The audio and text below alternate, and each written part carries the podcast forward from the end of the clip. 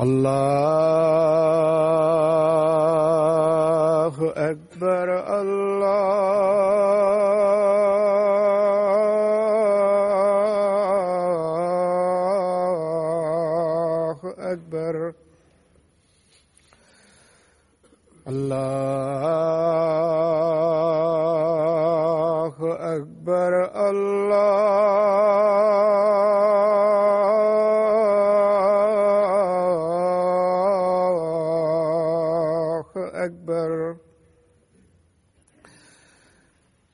أشهد أن لا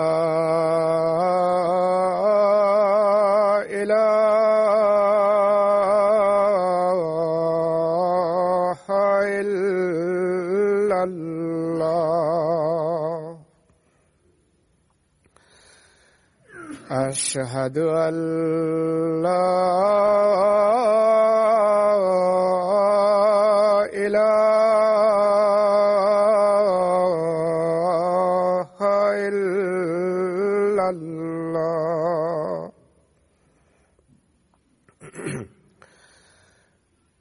أشهد أن محمد رسول الله.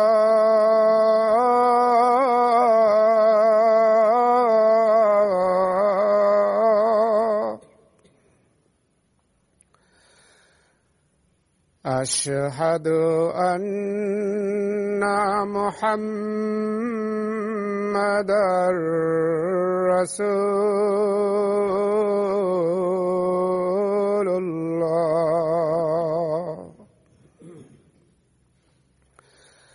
حي على السلام.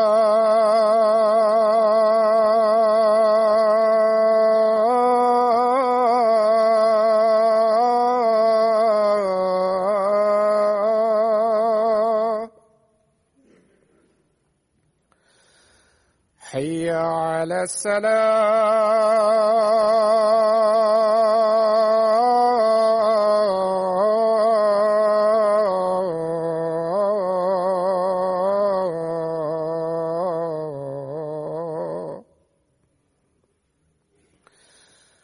حي على الفلاح.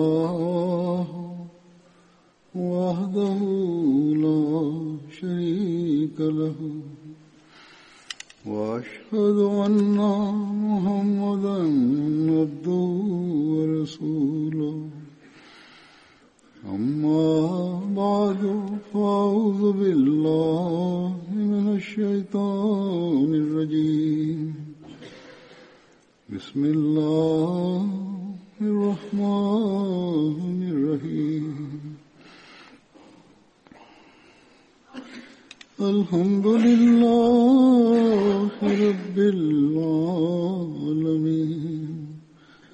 الرحمن الرحيم.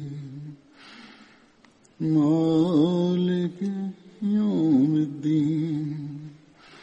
إياك نعبد وإياك نستعين.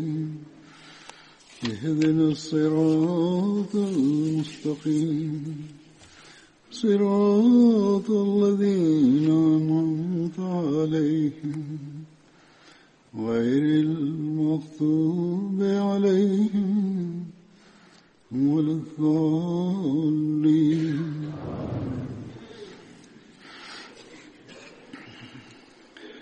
സഹാബാക്കളെ കുറിച്ചുള്ള വിവരണത്തിൽ ഇന്ന് ഞാൻ അസ്രത്ത് മിസ്ത ബിൻ ഉസാസയെ സംബന്ധിച്ച് പറയുന്നതാണ്.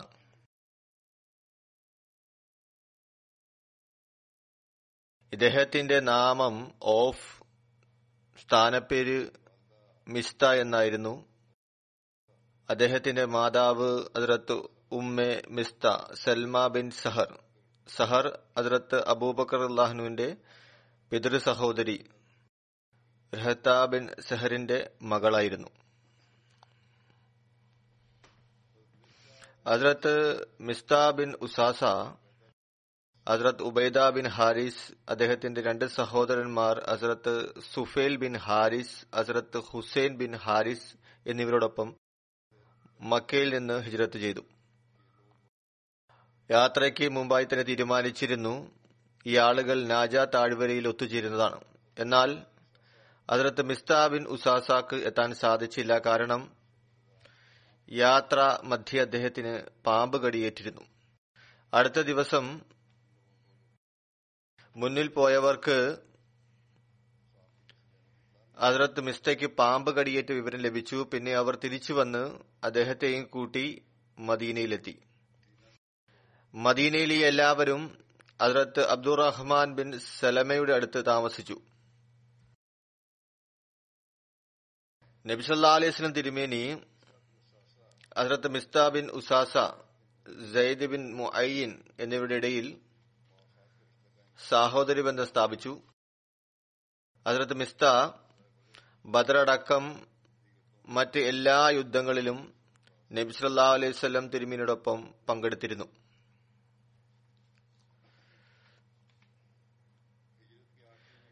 ഹിജ്രത്ത് ചെയ്തതിന് ശേഷം എട്ട് മാസങ്ങൾക്ക് ശേഷം നബ്സല്ലാ തിരുമേനി ഹസ്രത്ത് ഉബൈദ ബിൻ ഹാരിസിനെ അറുപത് അല്ലെങ്കിൽ മറ്റൊരു നിവേദനത്തിൽ എൺപത് സവാരികളടക്കം യാത്രയാക്കി. റസൂൽ സലാഹു അലൈഹിസ്ലം തിരുമേനി ഹസ്രത്ത് ഉബൈദ ബിൻ ഹാരിസിനായി ഒരു വെള്ള നിറത്തിലുള്ള പതാക തയ്യാറാക്കി ഒരു കൊടിയുണ്ടാക്കി അത് മിസ്താ ബിൻ ഉസാസയാണ് പിടിച്ചിരുന്നത്. ഈ യാത്രയുടെ ഉദ്ദേശം ഇതായിരുന്നു കുറേഷികളുടെ ഒരു കച്ചവട സംഘത്തെ റൂഹ എന്ന സ്ഥലത്ത് വെച്ച് തടയുക. ആ ഖുറേഷി സംഘത്തിന്റെ അമീർ അബൂ സുഫിയാനായിരുന്നു. മറ്റു ചിലരുടെ അഭിപ്രായത്തിൽ ഇക്രിമ ബിൻ അബൂ ജഹൽ മറ്റു ചിലർ പറയുന്നത് മിക്രസ് ബിൻ ഹഫസ് ആയിരുന്നു. ഈ സംഘത്തിൽ ഇരുന്നൂറ് ആളുകളായിരുന്നു. അവർ ധനവും കൊണ്ടുപോവുകയായിരുന്നു. സഹാബത്തിന്റെ ഒരു ജമാഅത്ത് റാബി എന്ന താഴ്വരയിൽ ഈ സംഘത്തെ വളഞ്ഞു. ഈ സ്ഥലത്തെ ഭൂത്താൻ എന്നും പറയപ്പെടുന്നു.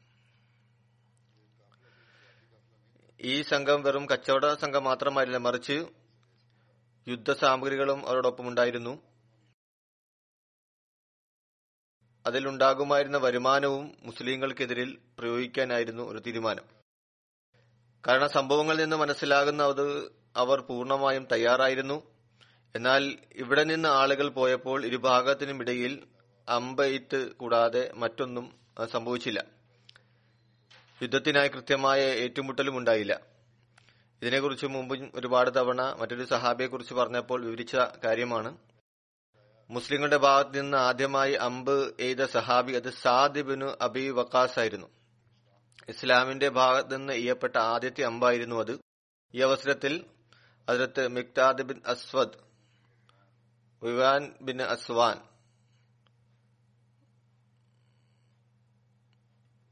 സീറത്ത് ഇബിന് ഹിഷാം തിബരിയിലും ഉത്തുബ ബിൻ അസ്വാനാണ് മുഷ്രിഖിന്റെ കൂട്ടത്തിൽ നിന്ന് വന്ന് മുസ്ലിങ്ങളിൽ വന്ന് ചേർന്നു. കാരണം ഇവർ രണ്ടുപേരും ഇസ്ലാം മതം സ്വീകരിച്ചിരുന്നു. അവർ മുസ്ലിങ്ങളുടെ പക്ഷം ചേരാൻ ആഗ്രഹിച്ചിരുന്നു.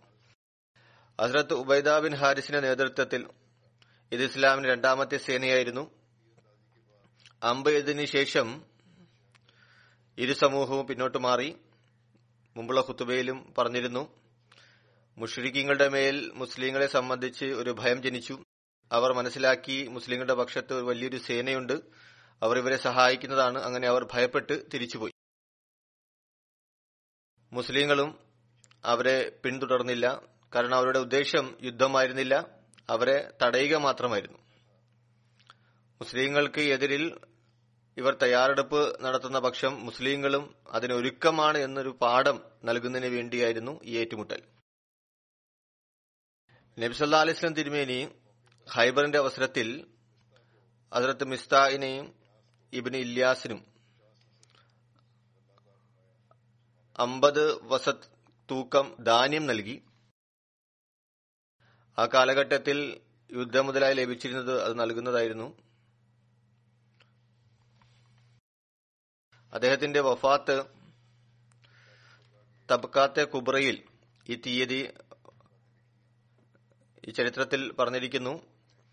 അദ്ദേഹത്തിന്റെ വഫാത്ത് അമ്പത്തിയാറാമത്തെ വയസ്സിൽ മുപ്പത്തിനാല് ഹിജരി ഉസ്മാൻ ഉള്ളാന്റെ ഖിലാഫത്ത് കാലത്താണ് സംഭവിച്ചത്. ഇതും പറയപ്പെടുന്നുണ്ട് അതിർത്ത് അലിയുടെ ഖിലാഫത്ത് കാലം വരെ ജീവിച്ചിരുന്നു.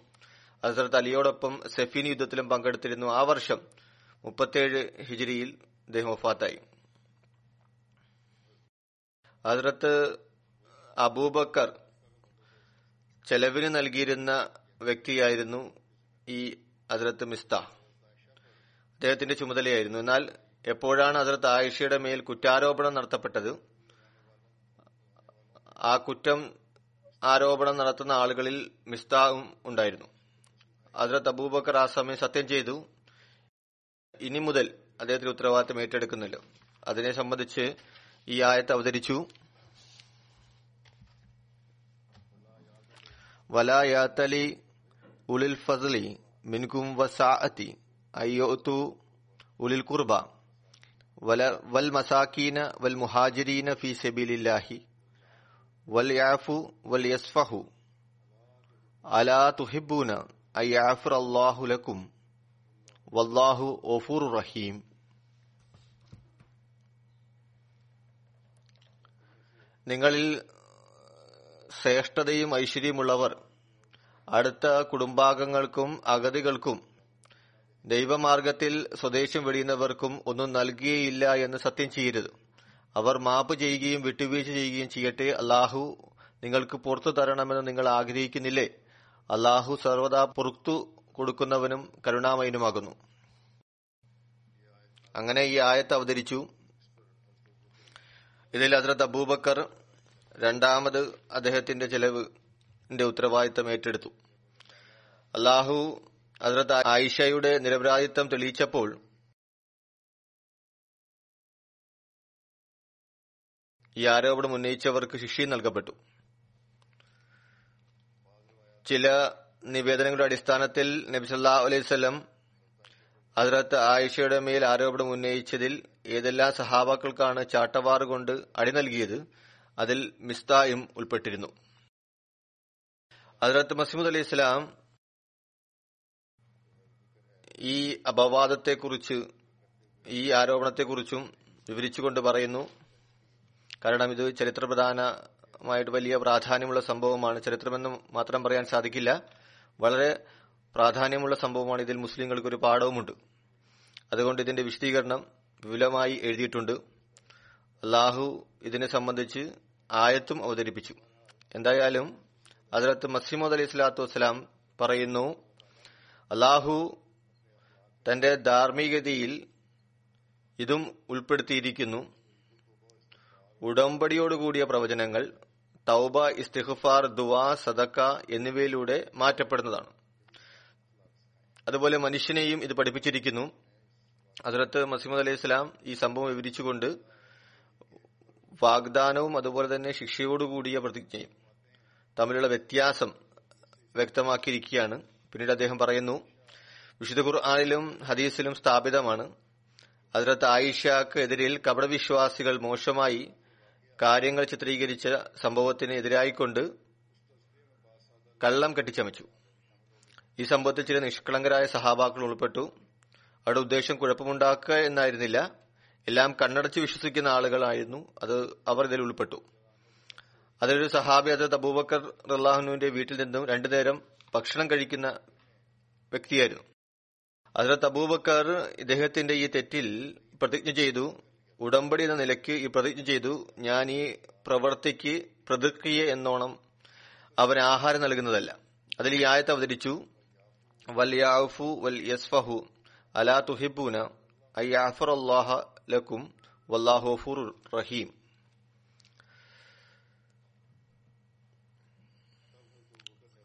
അപ്പോൾ അതിരത്ത് അബൂബക്കർ തന്റെ ഈ പ്രതിജ്ഞ ഉപേക്ഷിച്ച് സാധാരണ നൽകാറുള്ള ആഹാരം നൽകാൻ തുടങ്ങി. അതുകൊണ്ട് ഇസ്ലാമിക ആദർശങ്ങൾ ഇതും ഉൾപ്പെടുന്നു. ഒരു പ്രശ്നം ഹസരത് മുസ്ലിം അലൈഹി ഇസ്ലാം ഇവിടെ പരിഹരിക്കുകയാണ്.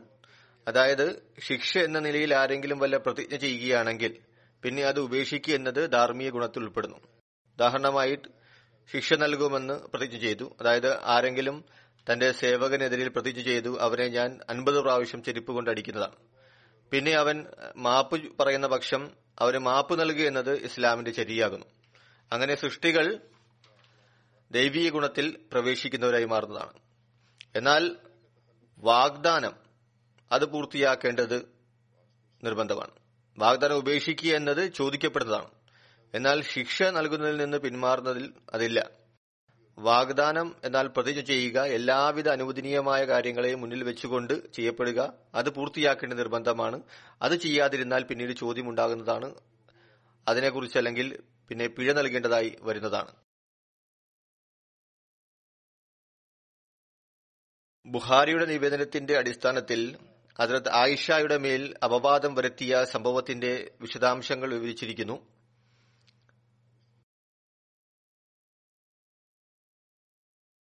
അതിന്റെ പ്രാധാന്യം കാരണം അതിന്റെ വിശദീകരണം ഞാനിവിടെ വിരിക്കുകയാണ്. നബ്സുല്ലാ അലിസ്ലം ഏതെങ്കിലും യാത്രയ്ക്ക് പുറപ്പെടുമ്പോൾ അതിനുദ്ദേശിക്കുമ്പോൾ അവിടുന്ന് തന്റെ ഭാര്യമാർക്കിടയിൽ കുറിയിടുന്നതാണ്. ആരുടെ പേരാണ് അതിൽ വരുന്നത് അവരെ കൂടെ കൊണ്ടുപോകുന്നതാണ്.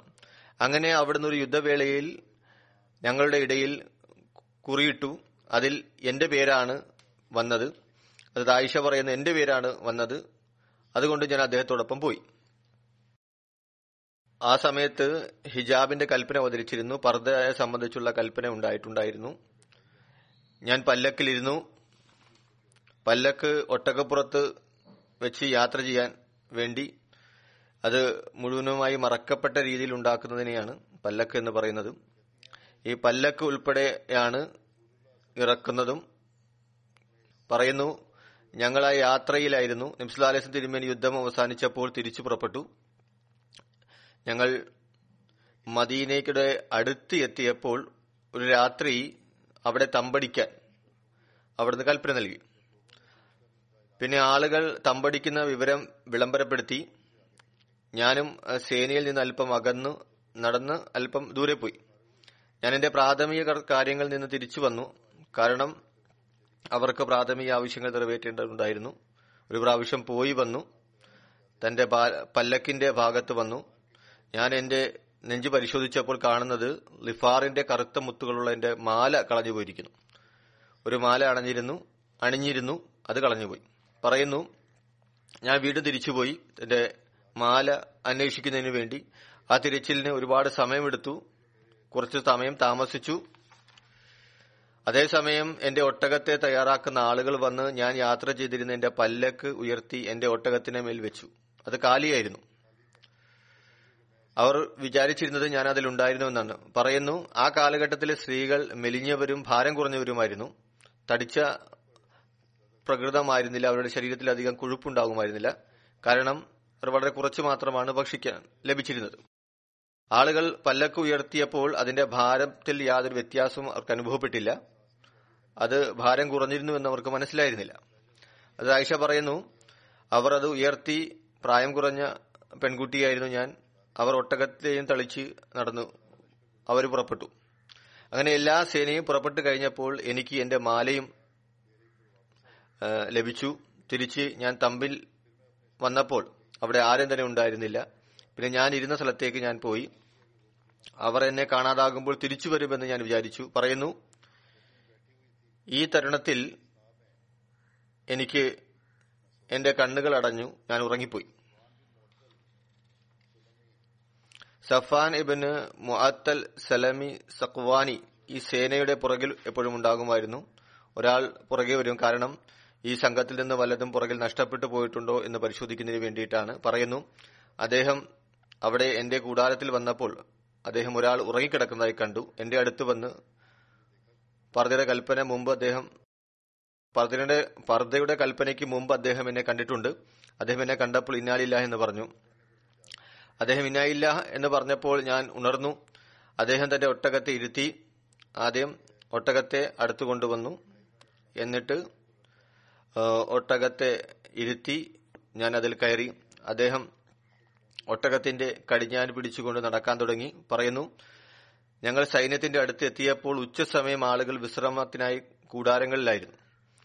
പിന്നെ ആരാണ് നശിക്കേണ്ടത്? അവർ നശിച്ചു. അതായത് ഈ കാര്യത്തിൽ ചില ആളുകൾ ആരോപണം ഉന്നയിക്കാൻ തുടങ്ങി. മോശപ്പെട്ട കാര്യങ്ങൾ ആയിഷയുമായി ചേർത്ത് പറയാൻ തുടങ്ങി.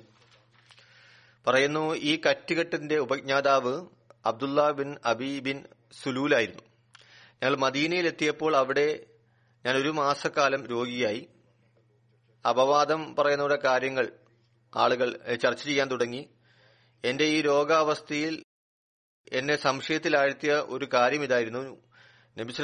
നബിസുല്ലാഹു അലൈഹി സ്വലം തിരുമേനി രോഗാവസ്ഥയിൽ കാണിക്കാറുള്ള ആ ഒരു കാരുണ്യം ഇപ്രാവശ്യം കാണിച്ചിരുന്നില്ല. വലിയ ചർച്ചകൾ നടന്നു അപവാദങ്ങൾ പ്രശസ്തി നേടി. നബിസുല്ലാ അലൈഹി സ്വലം തിരുമേനി വരെ കാര്യങ്ങളെത്തി. പറയുന്നു നബ്സല്ലാ അലൈഹി സ്വലം മുമ്പ് രോഗം വരുമ്പോൾ കാണിക്കാറുണ്ടാകുന്ന ആ പെരുമാറ്റം ഈ അവസരത്തിൽ എനിക്ക് കാണാൻ സാധിച്ചില്ല. അവിടുന്ന് അകത്ത് വന്ന് അസ്ലാമു അലൈക്കും പറയുകയും ഇപ്പോൾ എങ്ങനെയെന്ന് ചോദിക്കുക മാത്രമാണ് ചെയ്തിരുന്നത്. എനിക്ക് ഈ അപവാദത്തെക്കുറിച്ച് യാതൊരു അറിവും ഉണ്ടായിരുന്നില്ല. പിന്നെ മാതാപിതാക്കളോട് ചോദിക്കുകയായിരുന്നു. അങ്ങനെ രോഗത്തിൽ നിന്ന് സുഖം പ്രാപിച്ചു പറയുന്നു. ക്ഷീണത്തിന്റെ അവസ്ഥ തന്നെയായിരുന്നു. ഞാനും ഉമ്മ മിസ്തായ മനാസ് എന്ന സ്ഥലത്തേക്ക് പോയി. അത് പ്രാഥമിക കർത്തവ്യങ്ങൾ നടത്തുന്ന സ്ഥലമായിരുന്നു. രാത്രിയിലാണ് പോകാറുള്ളത്.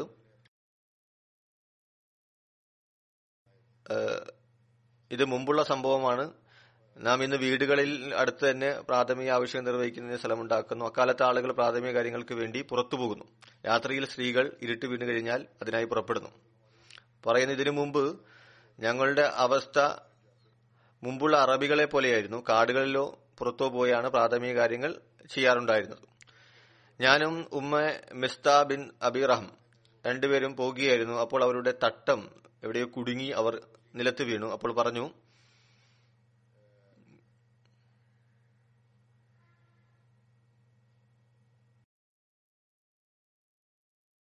മിസ്ത ദുർഭാഗ്യവാനാണ്. ഞാൻ പറഞ്ഞു നിങ്ങൾ എന്ത് മോശമായ കാര്യമാണ് ഈ പറയുന്നത്? ബദർ യുദ്ധത്തിൽ പങ്കെടുത്ത ഒരു വ്യക്തിയെക്കുറിച്ചാണ് ഇപ്രകാരം പറയുന്നത്. ബദർ യുദ്ധത്തിൽ പങ്കെടുത്ത ഒരു വ്യക്തിയെക്കുറിച്ചാണോ ഇപ്രകാരം പറയുന്നത്? അവർ പറഞ്ഞു ഒന്നും അറിയാത്തവളെ ആളുകൾ പറയുന്ന അപവാദം നീ കേട്ടില്ലേ? അപ്പോൾ അവർ ആളുകൾ പറയുന്ന അപവാദത്തെ കുറിച്ച് എന്നോട് പറഞ്ഞു ഈ ആരോപണമാണ് നിന്റെ മേൽ ഉന്നയിക്കപ്പെടുന്നതെന്ന് അവർ പറഞ്ഞു. രോഗിയായിരുന്നു പറയുന്നു ഞാൻ എഴുന്നേറ്റതേ ഉണ്ടായിരുന്നുള്ളൂ. ക്ഷീണം അപ്പോഴും ഉണ്ടായിരുന്നു. ഇക്കാര്യം കേട്ട് എന്റെ രോഗം വീണ്ടും വർദ്ധിച്ചു. ഞാൻ വീട്ടിലെത്തിയപ്പോൾ നബിസുല്ലാ അലൈഹി സ്വലം എന്റെ അടുക്കൽ വന്നു. അവിടുന്ന് അസ്ലാമു അലൈക്കും എന്ന് പറഞ്ഞു. അവിടുന്ന് ചോദിച്ചു ഇപ്പോൾ നിനക്ക് എങ്ങനെയുണ്ട്? ഞാൻ പറഞ്ഞു എനിക്ക് എന്റെ മാതാപിതാക്കളുടെ അടുക്ക് പോകാൻ അനുവാദം നൽകിയാലും. പറയുന്നു ആ സമയം ഞാൻ ആഗ്രഹിച്ചത് ഈ ആരോപിക്കുന്ന അപവാദത്തെക്കുറിച്ച് അവരുടെ അടുത്ത് പോയി കൂടുതലായി മനസ്സിലാക്കാമെന്നാണ്. അവിടുന്ന് എനിക്ക് അനുവാദം നൽകി. ഞാൻ മാതാപിതാക്കളുടെ അടുത്ത് പോയി. ഞാൻ മാതാവിനോട് ചോദിച്ചു ആളുകൾ എന്താണ് പറയുന്നത്? എന്റെ മാതാവ് പറഞ്ഞു മകളെ നീ ഈ കാര്യത്തെക്കുറിച്ച് ഓർത്ത് നിന്റെ ജീവനെ അപായപ്പെടുത്തരുത് പ്രയാസത്തിൽ അകപ്പെടരുത് സമാധാനമായിരിക്കുക. അള്ളാഹുവാണ് സത്യം. വളരെ കുറച്ച് ആളുകളാണ്. ആരുടെ അടുത്തെങ്കിലും ഒരു സുന്ദരിയായ സ്ത്രീ അല്ലെങ്കിൽ ഭാര്യ ഉണ്ടെങ്കിൽ അവരെ അയാൾ സ്നേഹിക്കുന്നുണ്ടെങ്കിൽ അയാൾക്ക് മറ്റു ഭാര്യമാരും ഉണ്ടെങ്കിൽ പിന്നെ ആളുകൾ അവൾക്കെതിരായ കാര്യങ്ങൾ പറഞ്ഞു നടക്കുന്നതാണ്. ഞാൻ പറഞ്ഞു ഹസ്രത്ത് ആയിഷ പറയുന്നു അതിൽ ഞാൻ പറഞ്ഞു സുബാനല്ല അള്ളാഹു ആളുകൾ ഇത്തരം കാര്യം ചർച്ച ചെയ്യുമോ? പിന്നെ പറഞ്ഞു ഞാൻ ആ രാത്രി എത്ര വലിയ അപവാദമാണ് എന്റെ മേൽ ഉണ്ടായതെന്നോർത്ത് രാവിലെ വരെ കണ്ണീർ തോർക്കാതെ കരഞ്ഞുകൊണ്ടേയിരുന്നു. മുഴുവൻ രാത്രിയും എനിക്ക് ഉറക്കാൻ വന്നില്ല കരഞ്ഞുകൊണ്ടിരുന്നു. രാവിലെ എഴുന്നേറ്റപ്പോൾ നബി സല്ലാ അലിസ്ലം തിരുമേനി Ali bin Abi Talib Usama bin Zaid എന്നിവരെ വിളിപ്പിച്ചു. ആ സമയത്ത് വഹി വരാൻ താമസം നേരിട്ടിരുന്നു. ഇവർ രണ്ടുപേരെയും തന്റെ ഭാര്യയെ ഉപേക്ഷിക്കുന്നതിനെ കുറിച്ചുള്ള അഭിപ്രായമാരാഞ്ഞു അതായത് ഇത്തരത്തിൽ ആരോപണം ഉന്നയിക്കപ്പെട്ട ഇവരെ അത് ഭാര്യയായി വെക്കണോ അതോ ഉപേക്ഷിക്കണോ? ഉസാമ നബ്സല്ലാ അലൈസ് തിരുമേനിയുടെ ഭാര്യമാരോടുള്ള മമത മുൻനിർത്തിക്കൊണ്ട് അഭിപ്രായം പറഞ്ഞു. ഉസാമ പറഞ്ഞു അല്ലയോ അള്ളാഹുന്റെ ദൂതരെ അങ്ങയുടെ ഭാര്യയാണ് അള്ളാഹുവാണ് സത്യം. ഞങ്ങൾക്ക് അവരിൽ നന്മയല്ലാതെ മറ്റൊന്നും അറിയില്ല. ഞങ്ങൾ യാതൊരു കളങ്കവും കണ്ടിട്ടില്ല. എന്നാൽ അലീബിൻ അബി താലിബ് പറയുന്നു അത് ആയിഷ പറയുകയാണ് അലീബിൻ അബി താലിബ് ആ സമയം പറഞ്ഞു അലയോ അള്ളാഹുവിന്റെ റസൂലെ അള്ളാഹു താങ്കൾക്ക് യാതൊരു ക്ലേശവും ഉണ്ടാക്കിയിട്ടില്ല. അതിലത് അലി കുറച്ച് തീവ്ര സ്വഭാവക്കാരനായിരുന്നു. അതുകൊണ്ടാണ് അദ്ദേഹം ഈ അഭിപ്രായം നൽകിയത്. താങ്കൾക്ക് യാതൊരു ബുദ്ധിമുട്ടും ഉണ്ടാക്കിയിട്ടില്ല. അവരെ കൂടാതെ മറ്റ് സ്ത്രീകളും ഉണ്ടല്ലോ. പിന്നെ അലി ഇതും പറഞ്ഞു അവരുടെ സേവകയോട് ചോദിച്ചാൽ അതായത് ആയിഷയുടെ സേവക അവരോട് ചോദിച്ചാൽ അവരെക്കുറിച്ചുള്ള കാര്യങ്ങൾ അവർ പറയുന്നതാണ്. അതിൽ നബിസ്ലാ അലൈഹി സ്വലം സേവയെ അവരുടെ സേവകിയായ ബരീരായെ വിളിപ്പിച്ചു. അവിടുത്തെ പറഞ്ഞു ബരീറ നീ അവരിൽ അതായത് ആയിഷയിൽ നിനക്ക് സംശയം തോന്നുന്ന വിധം വല്ല കാര്യവും കണ്ടിട്ടുണ്ടോ? ബരീര പറഞ്ഞു ഒരിക്കലുമില്ല. താങ്കളെ സത്യത്തോടുകൂടി അയച്ച ആ അസ്തിത്വത്തെ കൊണ്ട് സത്യം. ഇതിൽ കൂടുതൽ യാതൊരു കാര്യവും ഞാൻ ആയിഷയിൽ കണ്ടിട്ടില്ല. അതിനെ ഞാൻ കുറവായി മനസ്സിലാക്കുന്നു. അതായത് അവർ പ്രായം കുറഞ്ഞ സ്ത്രീയാണ്. അതായത് മാവ് മാറ്റി വെച്ചുകൊണ്ട് അവർ ഉറങ്ങിപ്പോവും. അല്പം അശ്രദ്ധയാണ്. ഇത്ര ആഴത്തിൽ അവർക്ക് നിദ്ര ഉണ്ടാകുമായിരുന്നു. ആട് വന്ന് അത് തിന്നു. ഇതൊരു ഉദാഹരണം പറഞ്ഞതാണ്. യാതൊരു തെറ്റും അവരിലില്ല. അബോധമായ അവസ്ഥയിൽ ഉറങ്ങിപ്പോകുന്ന ഒരു ബലഹീനത അവർക്കുണ്ട്. ഇത് കേട്ട് ആ ദിവസം തന്നെ നബ്സുല്ലാലിസം തിരുമേനി സഹാബാക്കളെ അഭിമുഖീകരിച്ച് പറഞ്ഞു അബ്ദുല്ല ബിൻ അബി ബിൻ സുലൂലിനെതിരിൽ പരാതിപ്പെട്ടു. കാരണം അയാളാണ് ഇത് ഈ കാര്യം പ്രസിദ്ധപ്പെടുത്തിയത്. ഇബ്സുലാലിസം തിരുമേനി പറഞ്ഞു എന്റെ ഭാര്യയെ സംബന്ധിച്ച് എനിക്ക് ദുഃഖമേൽപ്പിച്ച ഇത്തരം വ്യക്തിയെ ആര് കൈകാര്യം ചെയ്യും? ഞാൻ അള്ളാഹുവിനെ സത്യം ചെയ്തുകൊണ്ട് പറയുന്നു എന്റെ ഭാര്യയിൽ നന്മയല്ലാതെ മറ്റൊരു കാര്യവും എനിക്കറിയില്ല. അവർ ആ വ്യക്തിയെക്കുറിച്ച് പറഞ്ഞു അവരിൽ എപ്പോഴും എനിക്ക് നന്മയല്ലാതെ മറ്റൊന്നും അറിയില്ല. അതായത് അതിർത്ത് ആയിഷയെക്കുറിച്ച്. എന്റെ വീട്ടുകാരിൽ അതായത് ആരുടെ മേലാണ് ആരോപണം ഉന്നയിക്കപ്പെട്ടത് ആ വീട്ടുകാരുടെ അടുത്ത് അവർ വരുന്നത് എന്നോടൊപ്പമാണ്. അപ്പോൾ അതിരത്ത് സആദ് ബിൻ മആദ് എഴുന്നേറ്റ് നിന്നു അദ്ദേഹം പറഞ്ഞു അല്ലയോ അള്ളാഹുവിന്റെ റസൂലെ അള്ളാഹുവാണ് സത്യം. ഞാൻ ഇതിന് പകരം ചോദിക്കുന്നതാണ്. ആരാണ് ഈ ആരോപണം ഉന്നയിച്ചത്? അയാൾ ഔസ് ഗോത്രക്കാരനാണെങ്കിൽ ഞാൻ കഴുത്തിറക്കുന്നതാണ്. അയാൾ ഞങ്ങളുടെ സഹോദരരായ ഹസ്രജ് കാരനാണെങ്കിൽ ഏതൊരു കൽപ്പനയാണ് അവിടുന്ന് നൽകുന്നത്? ഞങ്ങൾ അങ്ങയുടെ കൽപ്പന നിർവഹിക്കുന്നതാണ്.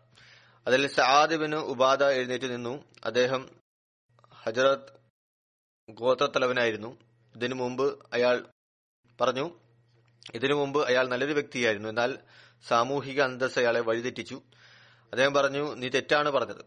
അള്ളാഹുവിനെ കൊണ്ട് സത്യം നിങ്ങൾ അയാളെ വധിക്കുകയില്ല വധിക്കാൻ സാധിക്കുകയുമില്ല.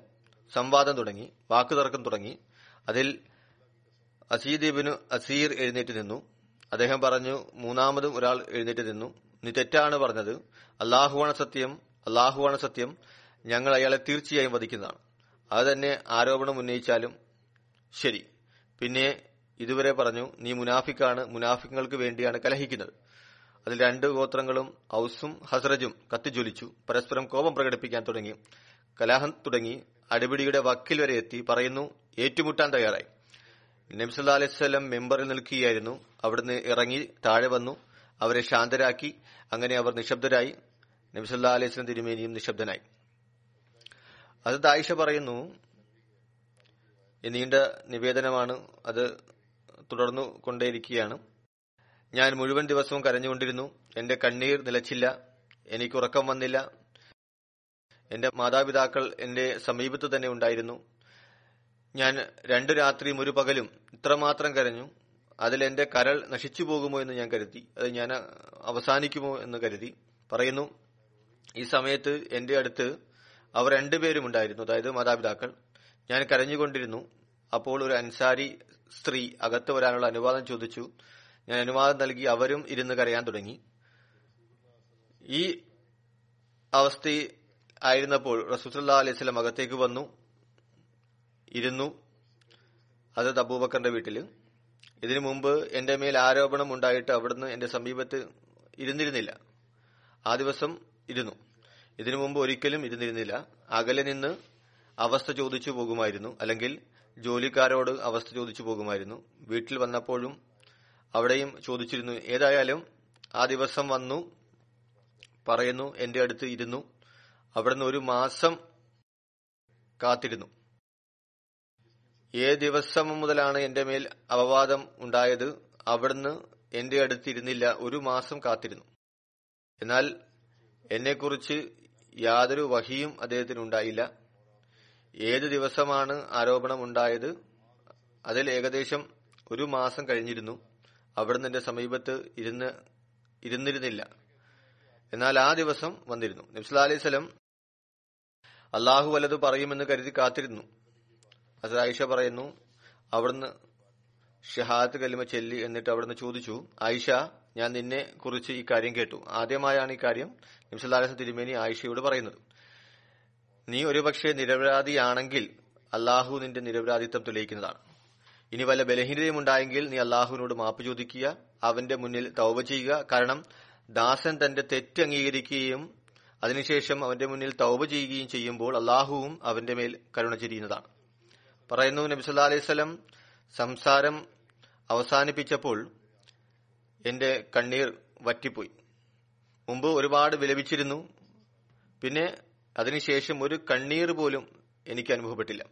ഞാൻ എന്റെ പിതാവിനോട് പറഞ്ഞു ആ സമയത്ത് ആയിഷ അത് അബൂബക്കറിനോട് പറഞ്ഞു എനിക്ക് വേണ്ടി മറുപടി പറഞ്ഞാലും നിംസുല്ലാ അലൈഹി സ്വലമയോട് അദ്ദേഹം പറഞ്ഞു അള്ളാഹുവാണ് സത്യം നിംസുല്ലാ അലൈഹി സ്വലം തിരുമേനിയോട്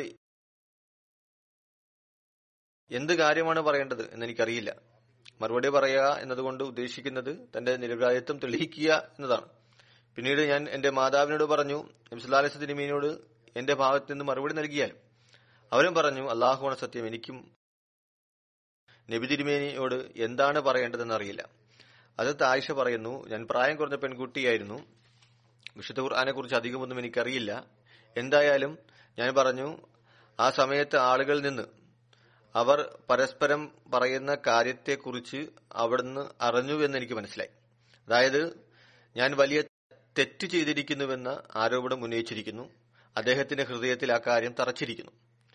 നിങ്ങൾ മനസ്സിലാക്കുന്നത് ഈ അപവാദം ഒരുപക്ഷെ ശരിയല്ലായിരിക്കാം. അവിടുന്ന് അത് ശരിയാണെന്ന് മനസ്സിലാക്കി മറിച്ചു പറയുന്നു. ഞാൻ പറഞ്ഞു ഒരുപക്ഷെ ഈ കാര്യം ശരിയായി എന്ന് അവിടുന്ന് മനസ്സിലാക്കി. ഞാൻ നിരപരാധിയാണ്. പറഞ്ഞാൽ ഒന്നും ചെയ്തിട്ടില്ല എന്ന് പറഞ്ഞാൽ ആ കാര്യം അള്ളാഹു പറയുന്നതാണ്. ഞാൻ തികച്ചും നിരപരാധിയാണെന്ന്. അത് എന്നെ സത്യവതിയായി അങ്ങ് മനസ്സിലാക്കിയില്ല. കാരണം ഇത് അത്രമാത്രം പ്രസിദ്ധി നേടിയിരുന്നു. ഇത്ര അധികം ആളുകൾ ഇക്കാര്യം സംസാരിക്കാൻ തുടങ്ങി. ഞാൻ സത്യമല്ല പറയുന്നതെന്ന് മനസ്സിലാക്കും. ഇനി ഞാൻ അത് അംഗീകരിക്കുകയാണെങ്കിൽ അള്ളാഹു അറിയുന്നവനാണ്. ഞാൻ നിരപരാധിയാണ്. ഇത്തരം തെറ്റായ പ്രവൃത്തി ഞാൻ ചെയ്തിട്ടില്ല എന്ന് അങ്ങ് ഈ അംഗീകരിക്കലിനെ സത്യമായി മനസ്സിലാക്കുന്നുവെങ്കിൽ ഞാൻ അംഗീകരിക്കുന്നതിനെ അവിടുന്ന് സത്യമായി മനസ്സിലാക്കുന്നുവെങ്കിൽ ഇത്തരം കാര്യം സംഭവിച്ചിരിക്കുന്നു എന്ന കാര്യം പറയുന്നു. ഞാൻ പറയുന്നത് അള്ളാഹുവാണ് സത്യം.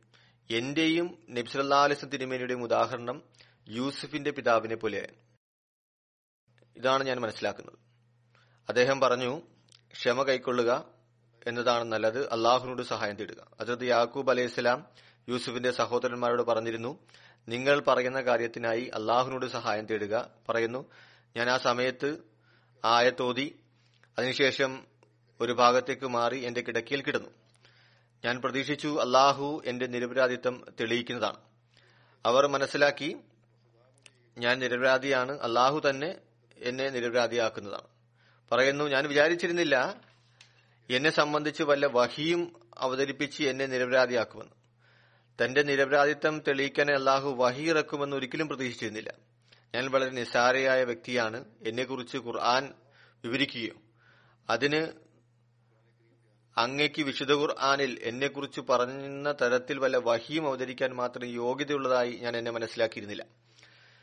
എന്നാൽ ഞാൻ പ്രതീക്ഷിച്ചിരുന്നത് നബിസല്ലാ അലൈഹി സ്വലമയ്ക്ക് നിദ്രയിൽ വല്ല സ്വപ്നദർശനവും നൽകി അള്ളാഹു എന്റെ നിരപരാധിത്വം തെളിയിക്കുമെന്നാണ് ഞാൻ വിശ്വസിച്ചിരുന്നത്. അതിലത്ത് ആയിഷ പറയുന്നു അള്ളാഹുവാണ് സത്യം. അവിടുന്ന് ഇരുന്ന സ്ഥലത്ത് നിന്ന് എഴുന്നേറ്റിരുന്നില്ല. വീട്ടുകാരിൽ ആരും തന്നെ പുറത്തേക്ക് പോയതുമില്ല. അപ്പോൾ തന്നെ അങ്ങക്ക് വഹിയുണ്ടായി. വലിയ ബുദ്ധിമുട്ടാണ് വഹി ഇറങ്ങുന്ന സമയത്ത് അദ്ദേഹത്തിന് ഉണ്ടാകുന്നത്. ആ വലിയ വിഷമം അദ്ദേഹത്തിന് ഉണ്ടാകാൻ തുടങ്ങി. എത്രമാത്രം വിയർപ്പ് ആണ് അദ്ദേഹത്തിന് ഉണ്ടാകുന്നത് ശൈത്യകാലം ആണെങ്കിൽ പോലും മുത്തുകൾ പോലെ വിയർപ്പ് തുള്ളികൾ ഇറ്റിറ്റി വീഴുമായിരുന്നു. പിന്നെ വിസലാലേസൻ തിരുമയിൽ നിന്ന് ഈ വഹിയുടെ അവസ്ഥ വിട്ടുമാറിയപ്പോൾ അവിടുന്ന് പുഞ്ചിരിക്കാൻ തുടങ്ങി. ആദ്യമായി അവിടുന്ന് പറഞ്ഞത് ഇതാണ്. അല്ലെ ആയിഷ നീ അള്ളാഹുവിനോട് നന്ദി പറയുക. കാരണം അള്ളാഹു നിന്നെ നിരപരാധിയാക്കിയിരിക്കുന്നു. പറയുന്നു അപ്പോൾ എന്റെ ഉമ്മ എഴുന്നേറ്റ് പറഞ്ഞു എഴുന്നേൽക്കൂ നീ നബ്സുല്ലാ അലൈഹി തിരുമിന്റെ അടുത്തേക്ക് പോവുക. ഞാൻ പറഞ്ഞു അള്ളാഹുവാണ് സത്യം ഞാൻ എഴുന്നേറ്റ് അദ്ദേഹത്തിന്റെ അടുക്കൽ പോവുകയില്ല. അള്ളാഹുവിനോടല്ലാതെ മറ്റാരോടും ഞാൻ നന്ദി പറയുകയില്ല. അള്ളാഹു ഈ വഹി അവതരിപ്പിച്ചത് ആ ആളുകൾ അഥവാ വലിയ നുണ കെട്ടിച്ചമച്ച് ഉണ്ടാക്കിയവർ അവർ നിങ്ങളിൽ നിന്നുള്ള ഒരു സംഘമാണ്. അള്ളാഹു എന്റെ നിരപരാധിത്വത്തിനായി ഈ വഹി ഇറക്കിയപ്പോൾ അബൂബക്കർ പറഞ്ഞു മിസ്ത ഇബിനു അസാസാക്ക് അടുത്ത ബന്ധുവായതിനാൽ ചിലവ് നൽകിയിരുന്നു. അള്ളാഹു കൊണ്ട് സത്യം മിസ്ത അത് ആയിഷയുടെ മേൽ ഈ നുണ കെട്ടിച്ചമച്ച കാരണം. ഇതിനുശേഷം ഒരു ചിലവും ഞാൻ നൽകുന്നതല്ല. അള്ളാഹു അതിൽ പറഞ്ഞു അതായത് ആയത്ത് അവതരിപ്പിച്ചു സൂറ നൂറിൽ പറയുന്നു. അള്ളാഹു പറയുന്നു അതിന്റെ തർജമ പ്രകാരമാണ് നിങ്ങളിൽ സാമ്പത്തികമായി കഴിവുള്ളവർ മുമ്പും തർജമ പറഞ്ഞതാണ്. ഞാൻ ആയത്തും പാരായണം ചെയ്തിരുന്നു. നിങ്ങളിൽ കഴിവുള്ളവർ ഐശ്വര്യമുള്ളവർ അടുത്ത കുടുംബ ബന്ധുക്കൾക്കും അഗതികൾക്കും അള്ളാഹുവിന്റെ മാർഗത്തിൽ സ്വദേശം വെടിഞ്ഞവർക്കും ഒന്നും നൽകുകയില്ല എന്ന് പ്രതിജ്ഞ ചെയ്യരുത്. അവർ മാപ്പ് ചെയ്യുകയും വിട്ടുവീഴ്ച ചെയ്യുകയും ചെയ്യട്ടെ. അള്ളാഹു നിങ്ങൾക്ക് പുറത്തു നൽകണമെന്ന് നിങ്ങൾ ആഗ്രഹിക്കുന്നില്ലേ? അള്ളാഹു സർവതാ പൊറുക്കുന്നവരും കരുണാമയനുമാകുന്നു. അതിർത്ത് അബൂബക്കർ പറഞ്ഞു എന്തുകൊണ്ടില്ല? അള്ളാഹുവാണ് സത്യം. എന്റെ പാപങ്ങളിൽ മറയിട്ട് അള്ളാഹു അത് പുറത്തു നൽകുമെന്ന് ഞാൻ പ്രതീക്ഷിക്കുന്നു. മിസ്റ്റാക്ക് ഏതൊരു ചെലവാണ് നൽകിയിരുന്നത് അത് വീണ്ടും ലഭിക്കാൻ തുടങ്ങി. റസൂസുല്ലാ തിരുമേനി ഹസ്രത് സൈന ബിൻ ഹജാഷിനോടും എന്റെ ഈ കാര്യത്തിൽ അഭിപ്രായം ചോദിച്ചിരുന്നു. നബ്സല്ലാ അലൈസൻ തിരുമേനി പറഞ്ഞു സൈനബ് നീ കണ്ടത് വെച്ച് എന്താണ് മനസ്സിലാക്കുന്നത്? അവർ പറഞ്ഞു അള്ളാഹുവിന്റെ റസൂലെ ഞാൻ എന്റെ കേൾവിയും കാഴ്ചയും സുരക്ഷിതമാക്കി വെക്കുന്നതാണ്. ഞാൻ ആയിഷയെ അതായത് എനിക്കൊരിക്കലും ആയിഷയെ പറ്റി ഇങ്ങനെ പറയാൻ സാധിക്കില്ല. ഞാൻ ആയിഷയെ ചരിത്ര ചാരിത്രവതിയായിട്ടാണ് മനസ്സിലാക്കുന്നത്. എന്റെ കാതും കണ്ണും ഇതിൽ നിന്നെല്ലാം സുരക്ഷിതമായി ഞാൻ മനസ്സിലാക്കുന്നു. സുരക്ഷിതമാണെന്ന് മനസ്സിലാക്കുന്നു. എപ്പോഴും സുരക്ഷിതമാക്കി വെക്കുന്നതാണ്. എനിക്ക് തെറ്റായ കാര്യം പറയാൻ സാധിക്കില്ല ഞാൻ ആയിഷയെ പരിശുദ്ധവതിയായി മനസ്സിലാക്കുന്നു ചാരിത്രവതിയായി കാണുന്നു മനസ്സിലാക്കുകയും ചെയ്യുന്നു. അത് ആയിഷയും പറയുന്നു ഈ സൈനബാണ് നബ്സുല്ലാസ് തിരുമേനിയുടെ പത്നിമാരിൽ വെച്ച് എന്നോട് മത്സരിച്ചിരുന്നത് ഇവരായിരുന്നു. അള്ളാഹു അവരെ ഭയഭക്തി മൂലം സംരക്ഷിച്ചു വെച്ചു.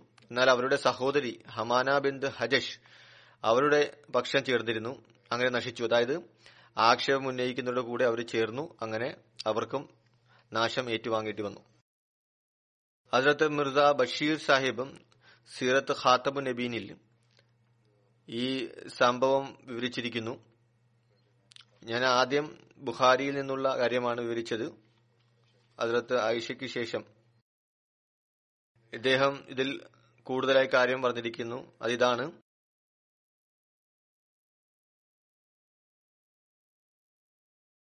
ഇന്നാലില്ലാഹി വൈനായിലായി റാജുവൻ എന്ന് പറഞ്ഞ് ആ സഹാബി പറഞ്ഞപ്പോൾ ഞാൻ ഉണർന്നു. ഞാൻ എഴുന്നേറ്റു. ഞാൻ ഉടൻ തന്നെ എന്റെ തട്ടം കൊണ്ട് എന്റെ മുഖം മറച്ചു. കാരണം പർദ്ദയുടെ കൽപ്പന അവതരിച്ചിരുന്നു അള്ളാഹുവാണ് സത്യം എന്നോട് യാതൊന്നും അദ്ദേഹം സംസാരിച്ചില്ല. ഈ കെലിമ കൂടാതെ.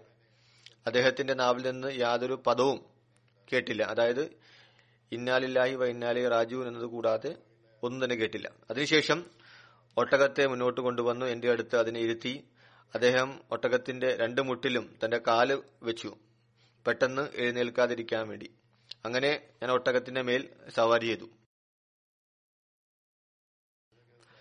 അത് ആയിഷ വിവരിച്ചതുപോലെ അള്ളാഹു എന്നെക്കുറിച്ച് വഹി അവതരിപ്പിച്ചു. എനിക്ക് വലിയ പ്രാധാന്യം നൽകിയിരുന്നു.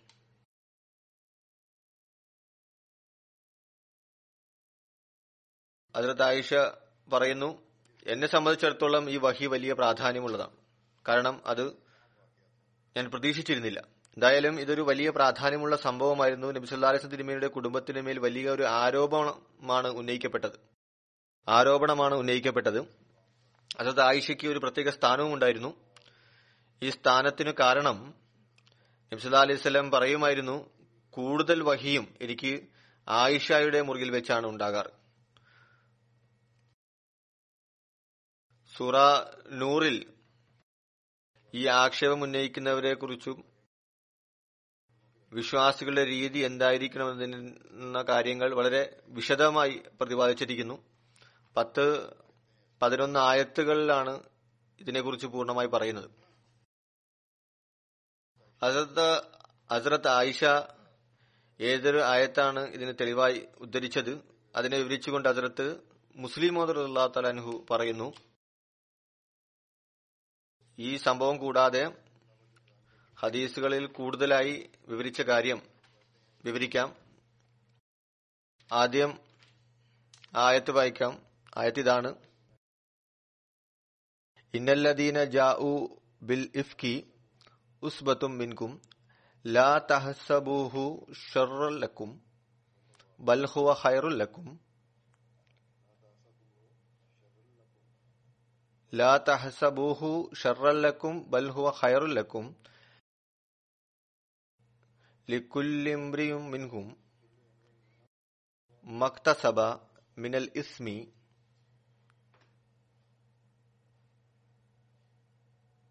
വല്ലദി തവല്ല കിബ്രഹു മിൻഹും ലഹു അസാബുൻ അലീം. അതായത് തീർച്ചയായും ആ ഭയങ്കര നുണ ചമച്ചുണ്ടാക്കിയവർ നിങ്ങളിൽ നിന്നുള്ള ഒരു സംഘമാണ് നിങ്ങൾക്കത് ദോഷമാണ് എന്ന് വിചാരിക്കരുത്. പ്രത്യുത നിങ്ങൾക്കത് ഗുണകരമാണ്. അവരിൽപ്പെട്ട ഓരോ വ്യക്തിയും അവൻ പ്രവർത്തിച്ച കുറ്റത്തിന്റെ ശിക്ഷ അനുഭവിക്കുന്നതാണ്.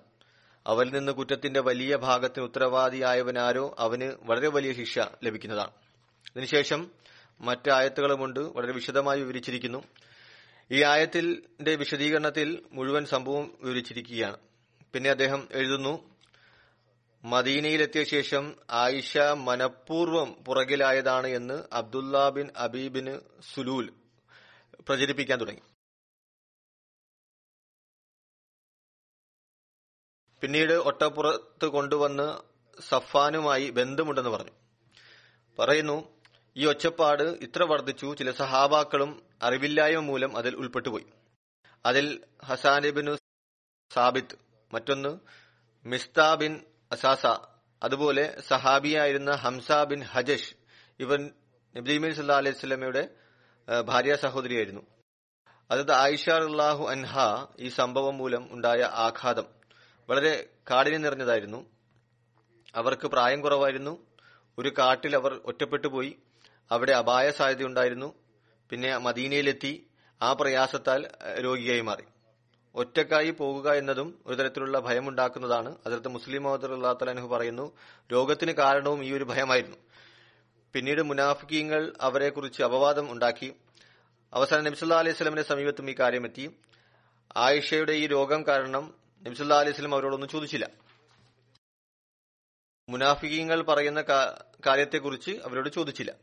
അവിടെ ദിവസങ്ങൾ കഴിയുന്നോറും കാര്യം വഷളായി അതിർത്ത് ആയിഷ റഹ്ലാൻഹ പറയുന്നു ഞാൻ ഈ കാര്യത്തിൽ അത്ഭുതപ്പെട്ടു. നബിസുല അലൈഹി സ്വലം വീട്ടിൽ വരുന്നു. അങ്ങയുടെ മുഖം വിവർണമായിരുന്നു.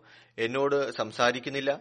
വളരെ പരിഭ്രമിച്ച മുഖഭാവമായിരുന്നു. പറയുന്നു മറ്റുള്ളവരോട് എന്റെ കാര്യം അന്വേഷിക്കുമായിരുന്നു. ഞാൻ അങ്ങയുടെ അനുവാദത്തോടെ എന്റെ വീട്ടിലേക്ക് പോയി. പിന്നെ ആ പ്രാഥമിക കർത്തവ്യം ചെയ്യാൻ പോകുന്ന സംഭവം വിവരിക്കുന്നു. ബന്ധുവായിരുന്നു. അവരോടൊപ്പം പുറത്തുപോയി. അവർ തന്റെ മകന്റെ പേര് അതായത് മസ്ലഹ് എന്ന് പറഞ്ഞുകൊണ്ട് പറഞ്ഞു അവന് മോശമായി തീരട്ടെ. അത് ആയിഷ അതിൽ പറഞ്ഞു അങ്ങനെ എന്തിനാണ് പറയുന്നത്? അതിലവർ പറഞ്ഞു എന്തുകൊണ്ട് പറഞ്ഞുകൂടാ? അവൻ എന്ത് കാര്യമാണ് പറഞ്ഞു നടക്കുന്നത് നിനക്കറിയില്ല.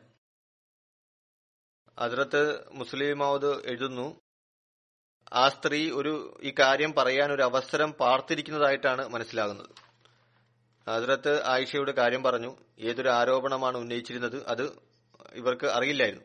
അങ്ങനെ ആയിഷ അത് കേട്ടപ്പോൾ അവർക്ക് വലിയ ദുഃഖം അനുഭവപ്പെട്ടു. തിരിച്ചു വന്നു. മുമ്പ് ഇതിനെക്കുറിച്ച് പറഞ്ഞിരുന്നു. വലിയ ക്ഷീണമുണ്ടായിരുന്നു. ഞാൻ വീട്ടിലെത്തി. എന്നാൽ ഫലം വീണ്ടും രോഗം വർദ്ധിക്കുകയാണ് ഉണ്ടായത്. പിന്നെ തുടർന്നുള്ള സംഭവം അവിടുന്ന് വിവരിക്കുന്നു. നബ്സല അലൈഹി സ്വലാം ഹജറത്ത് ഉമറിനെയും അലിയെയും ഉസാമ ബിൻ സെയ്ദിനെയും വിളിച്ച് അഭിപ്രായം ചോദിച്ചു. ഹജറത്ത് എന്താണ് ചെയ്യേണ്ടതെന്ന് ചോദിച്ചു. അതിലത്ത് ഉമർ ഉസ്മാ ഉസാമ ബിൻ ജെയ്ദ് രണ്ടുപേരും കപടവിശ്വാസികൾ പറഞ്ഞു നടക്കുന്ന കാര്യമാണ്. അതിൽ യാതൊരു യാഥാർത്ഥ്യവുമില്ല എന്ന് പറഞ്ഞു.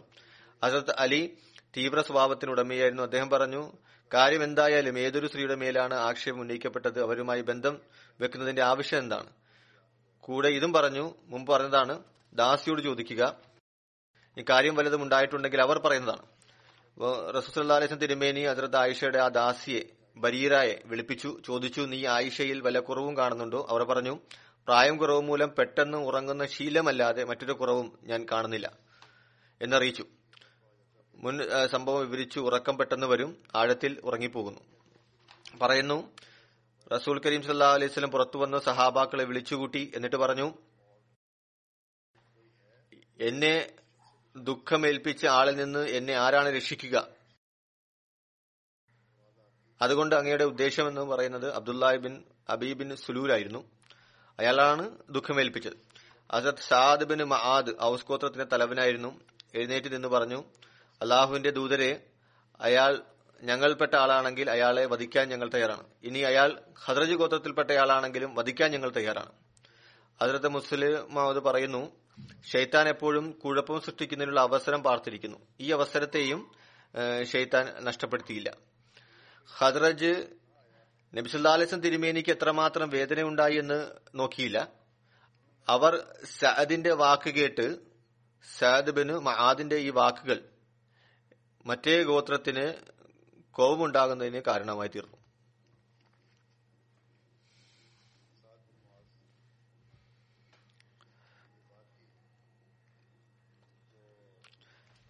കാരണം അങ്ങനെ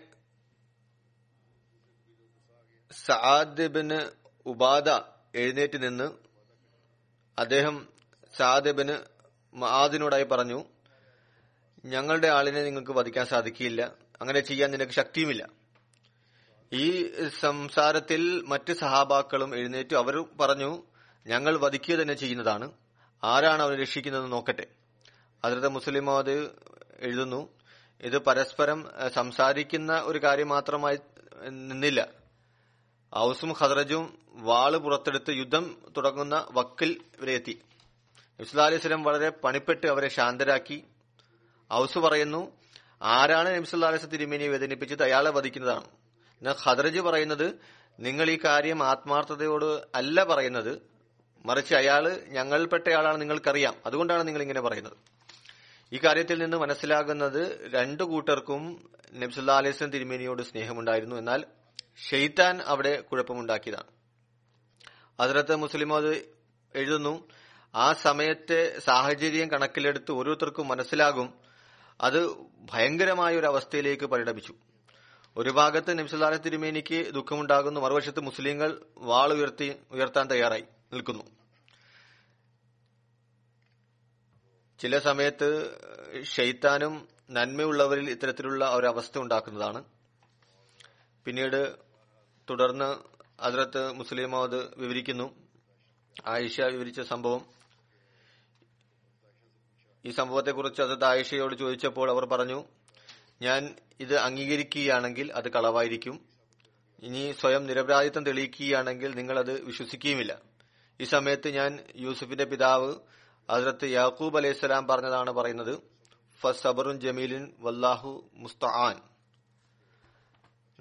നല്ലതുപോലെ ക്ഷമ കൈക്കൊള്ളുക അതാണ് എനിക്ക് ഉത്തമം. ഇക്കാര്യത്തിനായി അള്ളാഹുവിനോട് തന്നെ സഹായം തേടാൻ സാധിക്കുന്നതാണ് അല്ലെങ്കിൽ തേടുന്നതാണ്. വിശദീകരിച്ചുകൊണ്ട് ആയിഷ പറയുന്നു അവിടെ നിന്ന് ഞാൻ എഴുന്നേറ്റ് എന്റെ കിടക്കിയിലേക്ക് വന്നു. അപ്പോൾ ചില ആയത്തുകൾ അവതരിച്ചു.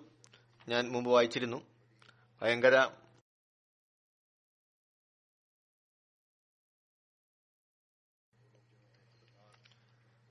ഭയങ്കര നുണ കെട്ടി ഉണ്ടാക്കിയവർ നിങ്ങൾപ്പെട്ട ഒരു സമൂഹമാണ്.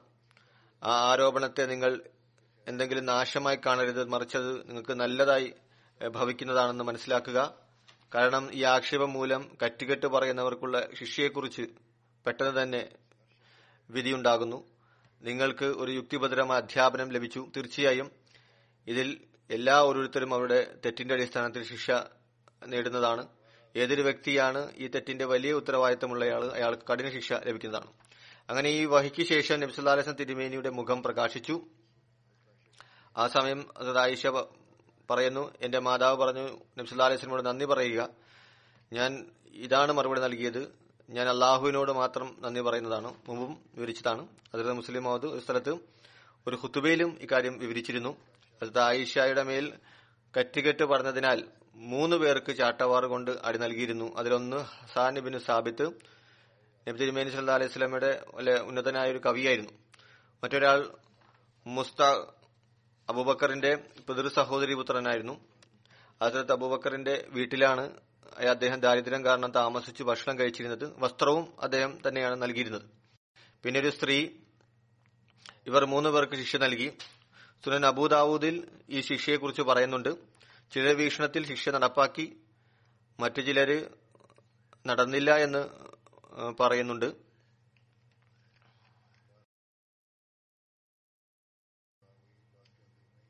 ഈ സഹാബാക്കൾക്ക് ശിക്ഷ നൽകിയാലും ഇല്ലെങ്കിലും ഇവർ സഹാബാക്കളായിരുന്നു. അള്ളാഹു ഇവർക്ക് മാപ്പ് നൽകിയിരുന്നു. ഭൗതികമായ ശിക്ഷ ലഭിക്കേണ്ടതാണ്. അത് ലഭിച്ചു. ശേഷമുള്ള യുദ്ധങ്ങളിലും ഞാൻ പറഞ്ഞതുപോലെ പങ്കെടുത്തിരുന്നു. ഇത് ബദരി സഹാബിയായിരുന്നു. മിസ്താഹിന് വലിയ ഒരു സ്ഥാനം ഉണ്ടായിരുന്നു. അള്ളാഹു അദ്ദേഹത്തിന്റെ പര്യവസാനം നല്ലതാക്കിയുണ്ടായി അദ്ദേഹത്തിന്റെ സ്ഥാനം നിലനിർത്തി. അള്ളാഹു അദ്ദേഹത്തിന്റെ പദവികൾ ഉയർത്തുമാറാക്കട്ടെ.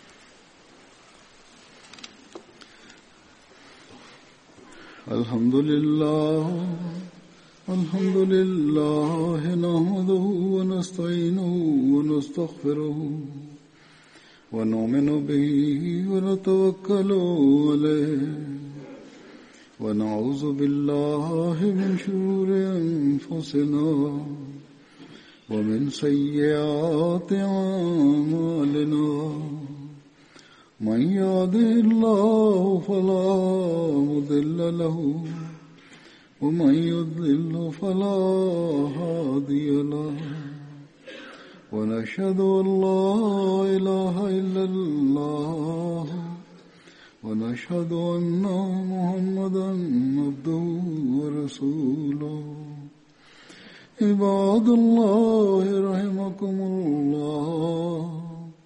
إن الله يأمر بالعدل واللسان وإيتاء ذي القربى وينهى عن الفحشاء والمنكر والبغي يعظكم لعلكم تذكرون. اذكروا الله يذكركم وادعوه يستجب لكم ولذكر الله أكبر.